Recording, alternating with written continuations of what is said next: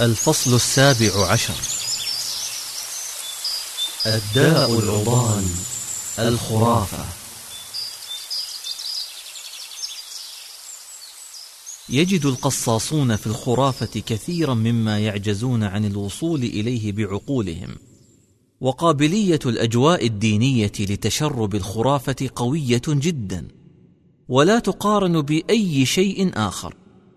وسبب ذلك ارتباط مصدر الدين بالشأن الإلهي الأعلى والوحي وكل ذلك من علم الغيب. والله وحده هو عالم الغيب فلا يظهر على غيبه أحدا. ومروجو الخرافات لا يستطيعون بذل جهد الفلاسفة والمنطقيين في البحث والتحري. ولا يقبلون الفشل كما قبلوه. فتكون الخرافة هي المخرج الأسهل والجواب الأيسر.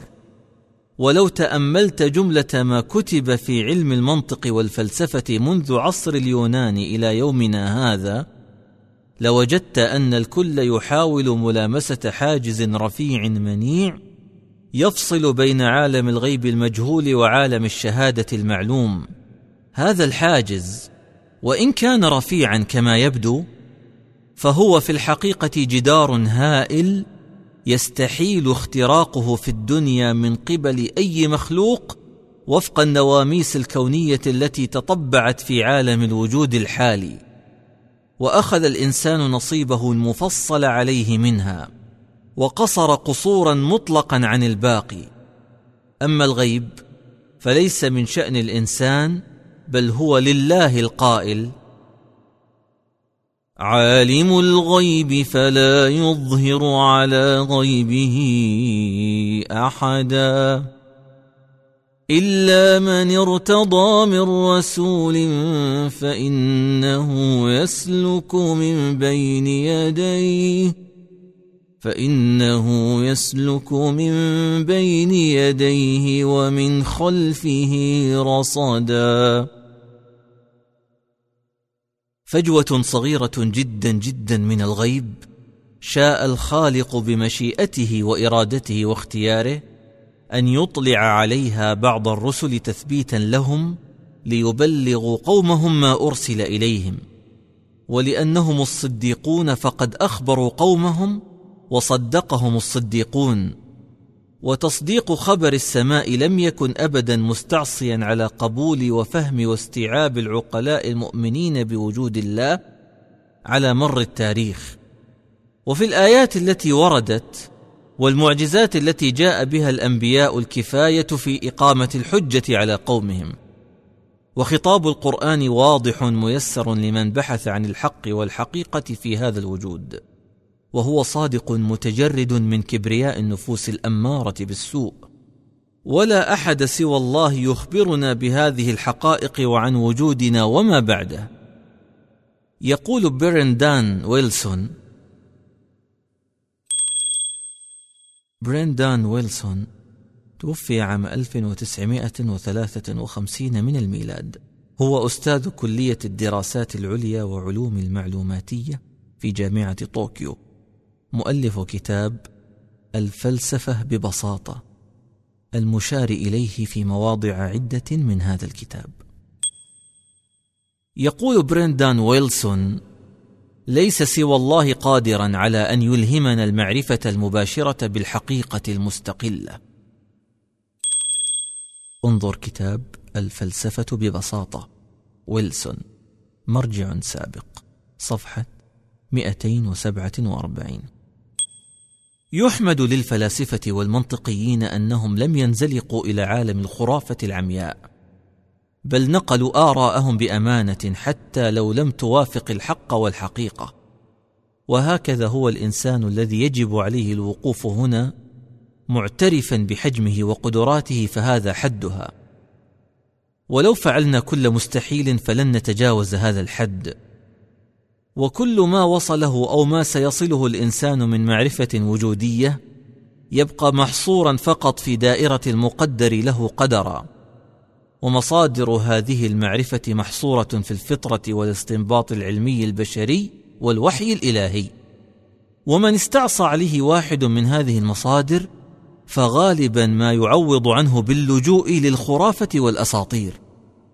وهنا يجب التحذير من الانزلاق مع مروجي قصص الخيال والأساطير وسقطات القصاصين الذين يبتدعون ويروجون خيالا عن حوادث وخوارق للمعتاد يتناقلونها فينعكس أثرها سلبا في الإيمان فيما بعد.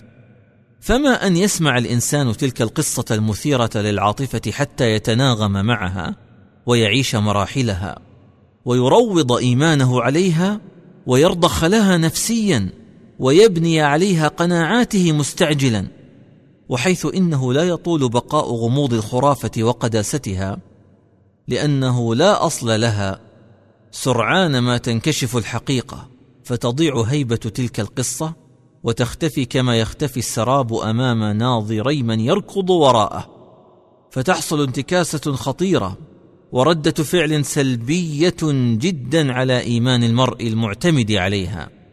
فلا يقف عند غيابها عن منظومة تفكيره بل يتمادى إلى التشكيك بما ثبت وحيا عن الله والرسل ظنا منه أن ثبوته كان كثبوت تلك الخرافات ولا سواء. ومن المسلم به أن هناك معجزات حقيقية حدثت للرسل وأثبتتها الكتب السماوية.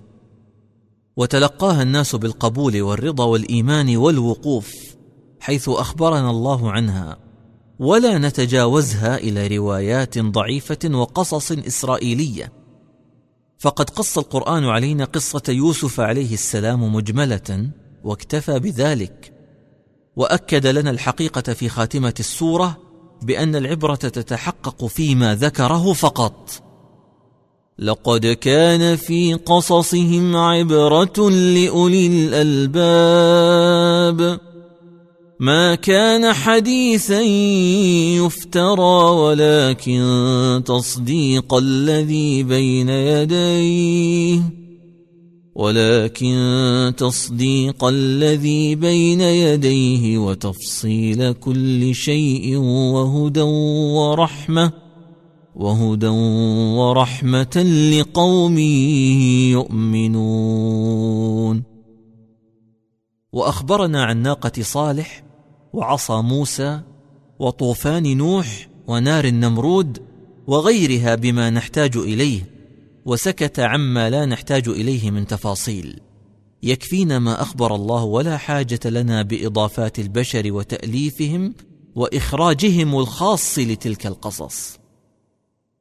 إن الدين الحق لا يقبل وجود الأساطير إلى جواره فهو يزاحمها ويباعدها عن الوجود ولا تزدهر الأسطورة إلا مع غياب دين الحق أو الجهل به لأن الأسطورة تقوم على تجزئة العالم لتعليل الذهن تعليلا لا يرقى إلى مستوى ما يعطيه الدين من نظرات شاملة ومتكاملة عن الموجودات ولهذا نجده يحتضن العلم الصحيح. ويشجع العلماء ويدعو إلى دراسة الطبيعة وتأملها بل ويجعل منها طريقا إلى الإيمان ومن ثم إلى لقاء الآخرة. قال تعالى هو الذي جعل لكم الأرض ذلولا فامشوا في مناكبها فامشوا في مناكبها وكلوا من رزقه وإليه النشور. ولقد نبه شيخ الإسلام ابن تيمية إلى خطر هؤلاء الخرافيين على الدين وذكر أنهم يتحصنون بما يسمونه الكشف وهو حيلة يدعيها أهل التصوف العرفاني عندما يتجردون من العقل والنقل.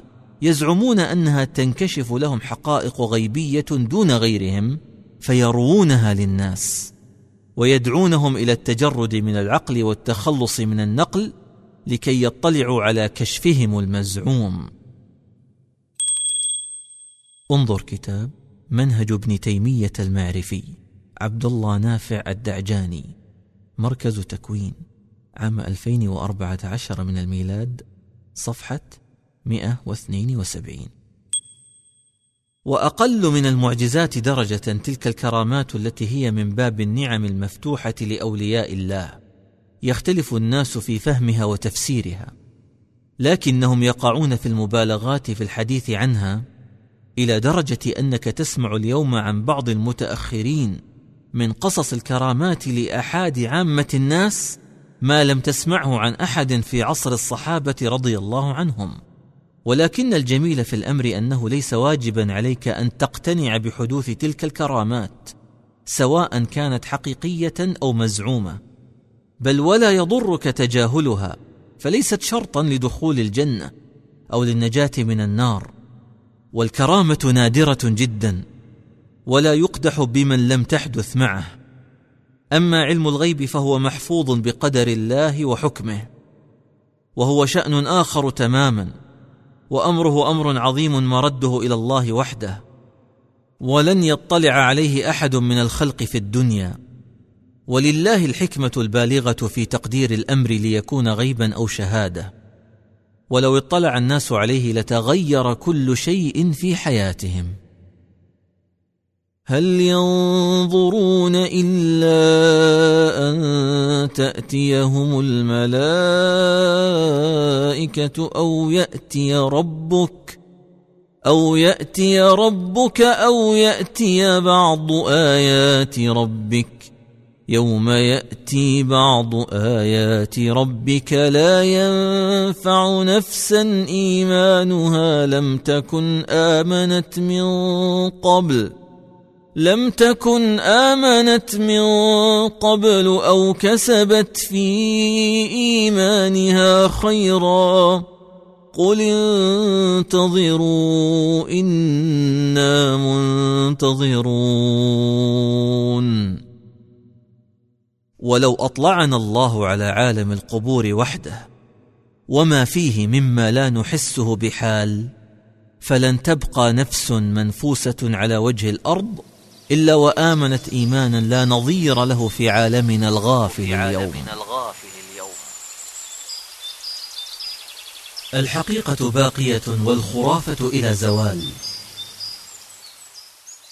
إن قبول الحقيقة واحترام العقول السليمة يرفض رفضا قاطعا جميع أشكال الخرافة وينبذ الأساطير الجوفاء وهو قرار مفصلي يجب عليك اتخاذه فورا. لتحصين إيمانك بالقطيعة التامة بينك وبين عالم الخرافة والقصص الموضوعه كفى اغراقا واستغراقا وترويجا للأساطير البشرية واعتبارها مقدسة وإن ألصقت بالنص تكلفا. لقد لجأ الإنسان إلى الأساطير والخرافة في العصور القديمة حيث لا يوجد علم ولا وحي يأخذ بيده للحقيقة. وكلما أضاء له الوحي طريقا أو فتح العلم له مسلكا نحو الحقيقة سار إليه مهرولا وانكمشت عنه الخرافة بقدر ما يكتسب من المعرفة الصحيحة. وهذا سر انتشار الخرافات والأساطير التي يحاول الإنسان القديم ملء فراغ تعطشه للإجابة عن تساؤلات الوجود. أما اليوم فقد ضاق الخناق على الخرافة مع انفتاح العلم وتقدمه وتتابع الرسالات وختامها برسالة الإسلام المنسجمة مع العقول التي ليست فقط منسجمة مع العلم الحديث بل تحث عليه وتتقدمه مسافات طويلة والتي سيجد فيها كل إنسان سوي من الإشباع السليم ما يغني عن تلك الخرافات والأوهام الجوفاء. وحتى في أوساط المسلمين تحاول الخرافة النفاذ إلى أي مساحة ممكنة خذ على سبيل المثال ظاهرة تناقل قصص الرعب المتكلفة التي تنسج حول حال الميت عند دفنه من أنه حصل له كذا وكذا وأن القبر قد خرجت منه نار أو أنه كلما دفن لفظه القبر أو أن المسك قد فاح ريحه من القبر أو أن ثعبانا قد اكتشف في كفنه. ونحو ذلك من الخرافات الباطلة التي يلجأ إليها من بلغ بهم القصور عن فهم نصوص قرآن عربي مبين يخبرهم عن أشد من ذلك نعيما أو عذابا بعبارات فصيحة لا لبس فيها ولا غموض. عجبا ثم عجبا لإنسان لا ينشرح صدره لقول الله ورسوله فيصدقه بما ورد وصح من خبر الوحي الذي صمد وثبت قرونا. وسيصمد قرونا إثر قرون ثم يميل تصديقا أو تعاطفا مع تلك الخرافات الهزيلة التي لا تثبت ولا تصمد ولو برهة من الزمن. ثم قل لي بربك إذا كان ذلك النعيم قد ظهر كما يقول القصاصون عند قبر أناس متأخرين ممن هم على شاكلتنا في القصور والتقصير والذين هم مهما كان فضلهم فهم أدنى بكثير من فضل رسول الله صلى الله عليه وسلم بل من فضل أبي بكر وعمر وعثمان وعلي رضوان الله عليهم بل أدنى من فضل التابعين. وها هي قبورهم؟ كلها طبيعية لا غرابة فيها. ولم نلمس شيئا في دنيانا من كشف هذا النعيم الذين هم أولى به من غيرهم. وكذا الحال في العذاب المكشوف للدافنين. كل إنسان مهما كانت خطيئته فهو أخف من أبي لهب المشهود له بنص القرآن بالنار وأبي جهل فرعون هذه الأمة ومن قبلهما فرعون ذو الأوتاد الذي طغى في البلاد ومع ذلك لم يلمس الأحياء شيئا عند قبورهم ولا حول رفاتهم أو رفات أي عتل جواظ مستكبر. فالمؤمنون أيقنوا بإيمانهم بالله وتصديقهم لوحيه أن أبا لهب في النار تصديقا لوحي الله القائل سيصلى نارا ذات لهب. دون أن يروا شيئا من النار في مكان قبره وأن فرعون وآله يعرضون على النار في الصباح والمساء. النار يعرضون عليها غدوا وعشيا ويوم تقوم الساعة أدخلوا آل فرعون أشد العذاب. دون أن يشاهدوا أو يشهدوا شيئا حسيا من ذلك العذاب في المقابر المصرية القديمة. وهكذا. لقد كانت معاناة أتباع الديانات السماوية الأخرى من الخرافة أشد وأنكى من حال المسلمين فقد تعددت منابع الخرافة عندهم وتعددت أشكالها تبعا لمصادرها. ما جعل فيلسوفا مرموقا مثل فرانسيس بيكون يدرك حجم تلك المعضلة الفكرية عندهم وينتفض على الخرافة ويدعو بقوة إلى ضرورة التخلص من مجموعة أصنام الأوهام الخرافية المحجرة للعقول التي أطلق عليها اسم أصنام العقل. وحصرها في أربعة وهي أوهام القبيلة وهي الميل إلى التعميم دون الالتفات للآراء المعارضة. وأوهام الكهف وهي التي منشأها الطبيعة الفردية لكل إنسان. وأوهام السوق الناشئة من الألفاظ وفق الحاجات والتصورات العامة وأوهام المسرح وهي المنبثقة مما تتبوأه النظريات المتوارثة من مقام ونفوذ.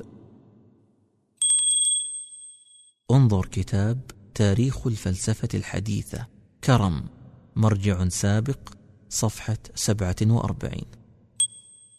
ولا يحتاج الأمر سوى قليل من التفكير المركز ليدرك المرء من خلاله أنه مع وجود الوحي الواضح الميسر فليس الإنسان في حاجة ابدا إلى عالم الخرافة والقصص الموضوعة كي يدرك حقيقة ماضيه أو حاضره أو يعلم ما سيواجهه في المستقبل.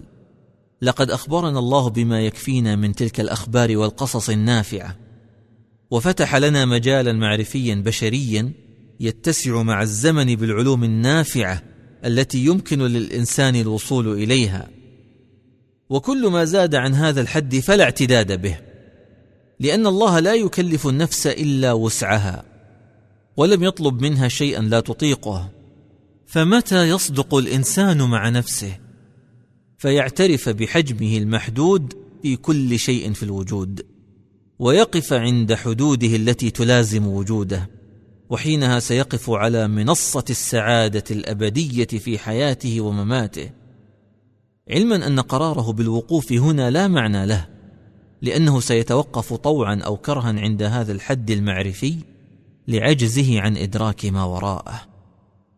إن هذا الصراع الأبدي مع العقل وتلك التساؤلات التي يتوارثها بنو الإنسان جيلا بعد جيل منذ فجر تاريخ الإنسان لن تصل إلى أي نتيجة ما دام هناك إعراض عن الوحي وعزوف عن تصديق خبر الخالق العالم بالأحوال كلها. واستبدال ذلك أحيانا ببضاعة الخرافة الفاسدة الكاسدة التي لن تنفع أصحابها ما داموا عازفين عن الوحي غارقين في الخرافة الذي لا خيار عنه على الإطلاق. فلو تأمل العقلاء لوجدوا أن السؤال المطروح منذ القدم عن الوجود وأسراره هو السؤال نفسه الذي لا يزال يطرح الآن في بداية الألفية الثالثة عن الأمر نفسه بل وسيطرح مستقبلا بنفس النغمة والوتيرة النفسية. ومن دون الوحي ليس ثمة جواب على الإطلاق.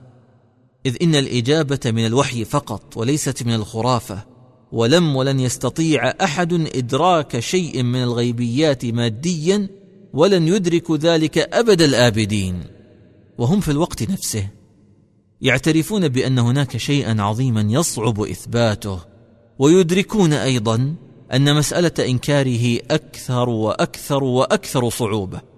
فسبحان الله ما هذه الكبرياء العمياء؟ والعناد القاتل في رفض الحقيقة من هذا الإنسان المعاند العاجز. وصدق الله العظيم قتل الإنسان ما أكفره.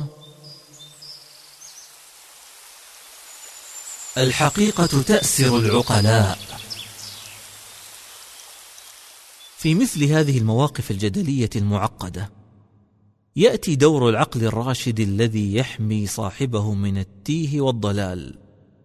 والعقلاء فقط هم من يملكون الشجاعة الفكرية مع أنفسهم قبل الآخرين ويتلمسون الحقيقة من مصادرها وينبذون الخرافة. ويجاهدون أنفسهم للخلاص من الإنكار العائم الأعمى. والحقيقة الناصعة لا تستند في إثباتها إلى نظرة الأطراف الخارجية إليها فهي حقيقة قائمة بذاتها سواء آمن بها الناس أم رفضوها. ونستطيع القول بكل ثقة إنه بعد تتبع تاريخ الإنسان وتلمس محاولاته للوصول إلى تفسير لوجوده والوجود حوله. ومحاولة اختراق حاجز الغيب فقد حصحص الحق وظهر على الرغم من كيد الكائدين. لا نجاة من قدر الله إلا إلى الله وحده ولا علم إلا بما يأذن به الله. لقد تغير نمط التفكير العالمي والفلسفة فاستيقظ الإنسان بعد طول سبات وسوء استغلال ومغامرات فكرية كانت بعض نتائجها وخيمة جدا. فبسبب كارل ماركس وأنجلز ولينين الذين فلسفوا الإلحاد سياسيا ودعموه بالقوة المادية من ثاني أكبر قوة وجدت على وجه الأرض في القرن الماضي الاتحاد السوفيتي سابقا ولمدة سبعين عاما تحدث بسببها أكبر مظلمة سجلها التاريخ الفكري ضد بني الإنسان وعقولهم وفطرتهم. وذلك لما لاقته الشعوب من اضطهاد وقتل وتهجير وتشريد وإجبار على التخلي عن الدين الفطري وتبني الإلحاد بالقوة وعلى الرغم من هذه القسوة فما تغير دين بحمد الله. وعبد الناس ربهم في الخنادق طيلة الكبت الحديدي السوفيتي حتى انقرضت مشروعات الإلحاد. ودفنت مع جثث مروجيها زاهقة إلى الأبد غير مأسوف عليها. ودفنت معهم الخرافة التي جعلتهم يتطرفون بكراهية الحق بالجملة كرد فعل عليها كما يزعمون ولا يبقى في النهاية إلا الحق فقط. بل نقذف بالحق على الباطل فيدمغه فإذا هو زاهق ولكم الويل مما تصفون. لم يتميز المفكر الألماني إموائيل كانت عن المفكرين الغربيين ولم يصبح سيد القرن الثامن عشر في أوروبا ولم يطلقوا عليه لقب شيخ المؤمنين بوجود الله في عصره إلا بتقريره هذه الحقيقة من أن الغيبيات لا يمكن التوصل إليها بوسائل الإحساس التي تخضع لها الماديات. وعلى الرغم من أن بعض الشراح يصنفه من فئة لا أدرية إلا أنه يعد أشهر من أشار بوضوح إلى أن الإنسان لا يولد بعقل خال من المعرفة أشبه ما يكون بالصحيفة البيضاء. ثم مع مرور الوقت تطبع عليه الحواس من المعلومات كي يشكل كامل فكره لكنه أشار بقوة في كتابه نقد العقل الخالص إلى أن هناك أشياء فطرية أساسية تولد مع الإنسان. وكأنها أدوات أولية تتدرج بواسطتها الملاحظات بالاستدلال والاستقراء لتصل إلى الحقيقة دون أن تتصل بها مباشرة. إنه يشير إلى جزء من الفطرة التي يفطر عليها كل مولود. لقد سبقه إلى ذلك أبو الأنبياء إبراهيم عليه السلام. ولا سواء بينهما. حين تدرج فطريا بتأمل المحسوسات تصاعديا من الأصغر في عينه إلى الكبير فالأكبر ثم توقف من أجل تقرير البرهان الأكبر على من هو أكبر من كل شيء في ربوبية خالق الكون. فأشار إلى الكوكب الصغير اولا كما يراه ثم التفت إلى القمر المتوسط ثانيا ثم إلى الشمس الكبرى. فوجدها جميعا تسير وفق قانون حركي دقيق وكل متحرك في الوجود كان ساكنا وسينتهي إلى السكون. وأن وراء كل متحرك ما يحركه وأن هذا تسلسل طويل سيشمل ما نراه وما لا نراه مهما كبر حتى نصل إلى النهاية التي لا يمكن لمخلوق أن يحيط بها.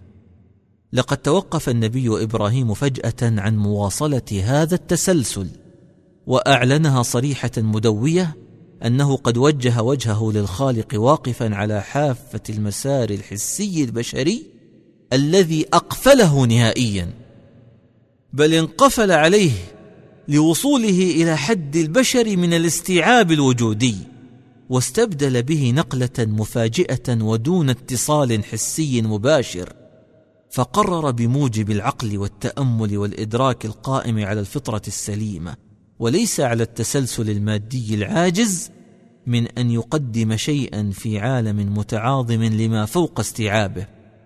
ووصل إلى النهاية بسرعة البرق. تلك النهاية التي ليس بعدها نهاية. وقرر القرار الفطري الحاسم الذي لا يمكن لأحد من الخلق تجاوزه طوعا أو كرها.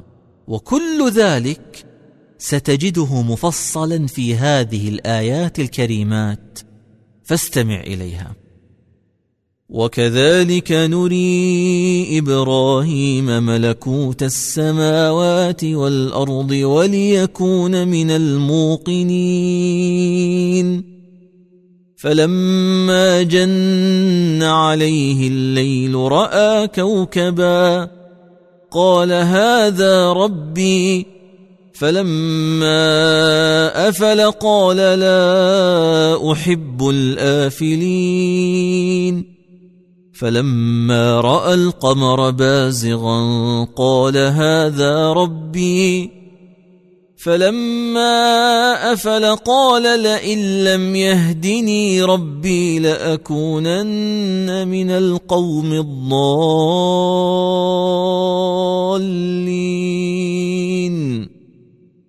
فلما رأى الشمس بازغة قال هذا ربي هذا أكبر. فلما أفلت قال يا قوم إني بريء مما تشركون. إني وجهت وجهي للذي فطر السماوات والأرض حنيفا وما أنا من المشركين. هنا يا ابن آدم فقط ستجد الطمأنينة الحقيقية في التصورات الصحيحة للوجود. فكن شجاعا أمام الأوهام والخرافات والوساوس. وانتفض عليها. كي تتغلب على كل عقبة واهية تعترضك عند اتخاذك مثل هذا القرار المصيري. يجب أن تقرر قبول هذه النتيجة الفطرية مع نفسك داخليا بكل أمانة. إنها الحقيقة المفصلية التي تقرر أن الله هو الرب ولا رب سواه.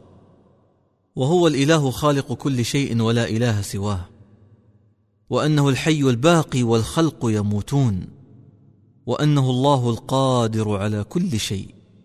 وأنك أيها الإنسان مخلوق على هامش هذا الوجود على الرغم مما تتصوره عن نفسك من تعاظم موهوم للذات.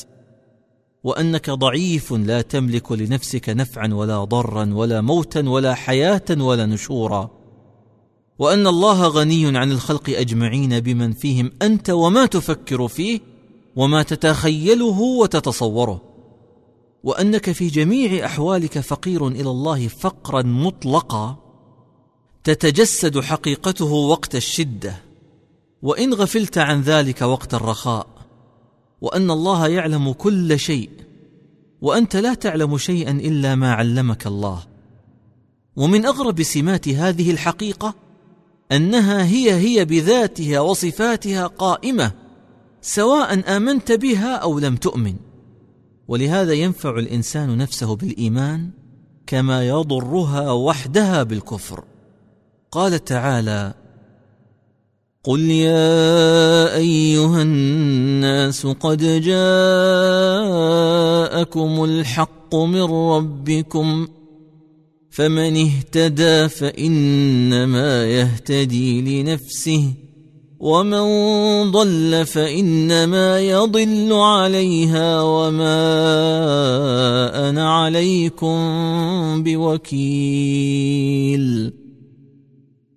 هذه هي الحقيقة المفصلية الكبرى في معارك الفكر ومعتركات الجدل ومحاولات فهم الوجود. إنها الحقيقة المنهية لكل جدل عقيم لم يغن عمن كانوا قبلنا شيئا. إنها المواجهة الصادقة مع الذات والاستسلام الطبيعي للقوة المطلقة وقبول الحق المبين. المبني على الحقائق الثابتة وليس على الخرافات الزائلة. هكذا يجب أن تكون يا عبد الله في وجودك وهكذا يكون الوجود من حولك. ولم تكلف إلا بما في وسعك اختياره وعمله. وقد ترك الله لك هذا النوع من الاختيار بنفسك. فإن آمنت بذلك وصدقت فذاك لك ولسعادتك في حياتك وبعد مماتك. وقد آمن الخلق من قبلك وسيؤمنون بعدك. وإن أعرضت مختارا فهذا شأنك أنت وحدك. لن تضل إلا نفسك ولن تضر غيرها ولكن عليك أن تستعد للعاقبة. وأن لا تلوم غير نفسك حينها. علما أنه لن يكون لك مخرج ولا مهرب من هذه الحقيقة المحكمة حولك بأسوارها الشاهقة. فأنت محاط بمملكة الخالق وملكه وحده لا مفر منه إلا إليه. وأما الله الخالق فقد جل في علاه عن كل شيء وهو الغني عن العالمين أجمعين. هو الله الذي لا إله إلا هو عالم الغيب والشهادة. هو الرحمن الرحيم. هو الله الذي لا إله إلا هو الملك القدوس السلام المؤمن المهيمن. السلام المؤمن المهيمن العزيز الجبار المتكبر. سبحان الله عما يشركون. هو الله الخالق البارئ المصور له الأسماء الحسنى. يسبح له ما في السماوات والأرض وهو العزيز الحكيم.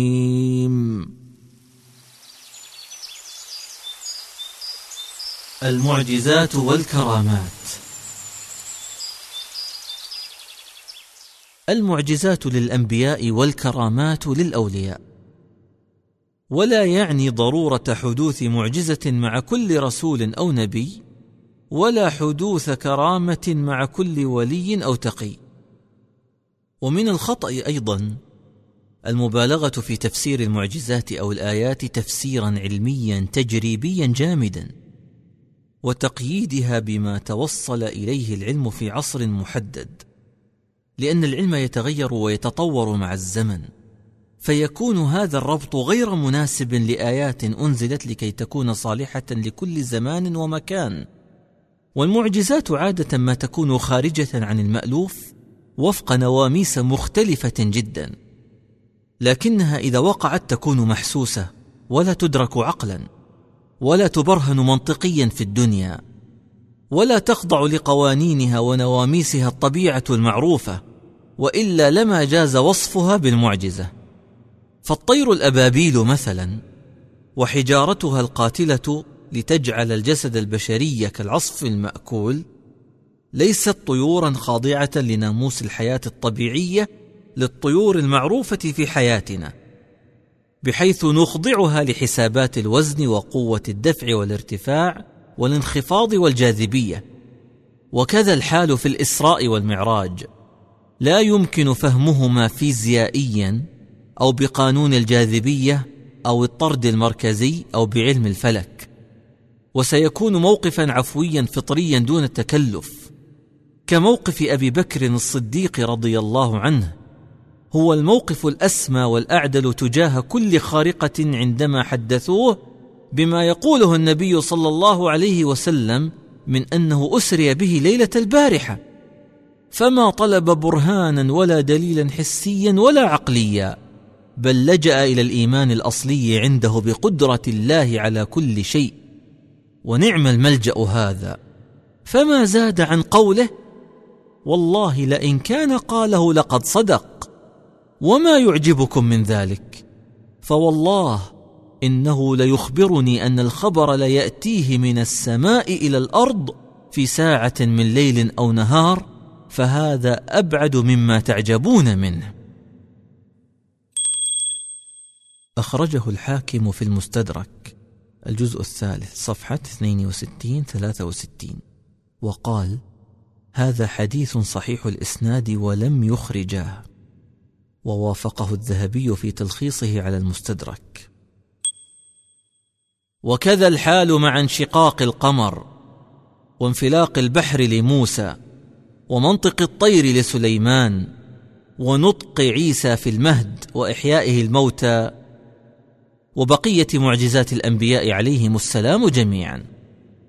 وإن تعجب فعجب حرص الإنسان على طلب المعجزات وهو في غنى عنها بفضل الله الذي برحمته بعباده يحيلهم إلى الإيمان بقدرته على إنزال المعجزات دون الانشغال بطلبها حيث يترتب على حدوثها حساب أكبر إذ لا يبقى عذر يتذرع به الجاحد بعد وقوعها. وهذا ما حدث مع قريش بعد أن طلبوا من النبي صلى الله عليه وسلم أن ينزل عليهم آية. جاء الرد بتذكيرهم بالأهم وهو قدرة الله على تنزيلها دون الاستجابة لمطلبهم. وقالوا لولا نزل عليه آية من ربه قل إن الله قادر على أن ينزل آية ولكن أكثرهم لا يعلمون. ثم أخبرهم الله بأنه من رحمته أن لا يستجيب لهذا الطلب لثقل تبعاته عليهم. وما منعنا ان نرسل بالايات الا ان كذب بها الاولون واتينا ثمود الناقه مبصره فظلموا بها وما نرسل بالايات الا تخويفا إذ لو استجاب الله لهم لغلظ العقوبة على كفرهم. كما حدث مع بني إسرائيل عندما سألوا عيسى عليه السلام أن ينزل عليهم مائدة فقالوا يا عيسى ابن مريم هل يستطيع ربك أن ينزل علينا مائدة من السماء؟ اكتفى بتذكيرهم بالتقوى والإيمان اولا. قال اتقوا الله إن كنتم مؤمنين. فلما أصروا على الطلب مبررين ذلك بقولهم قالوا نريد أن نأكل منها وتطمئن قلوبنا ونعلم أن قد صدقتنا. ونعلم أن قد صدقتنا ونكون عليها من الشاهدين.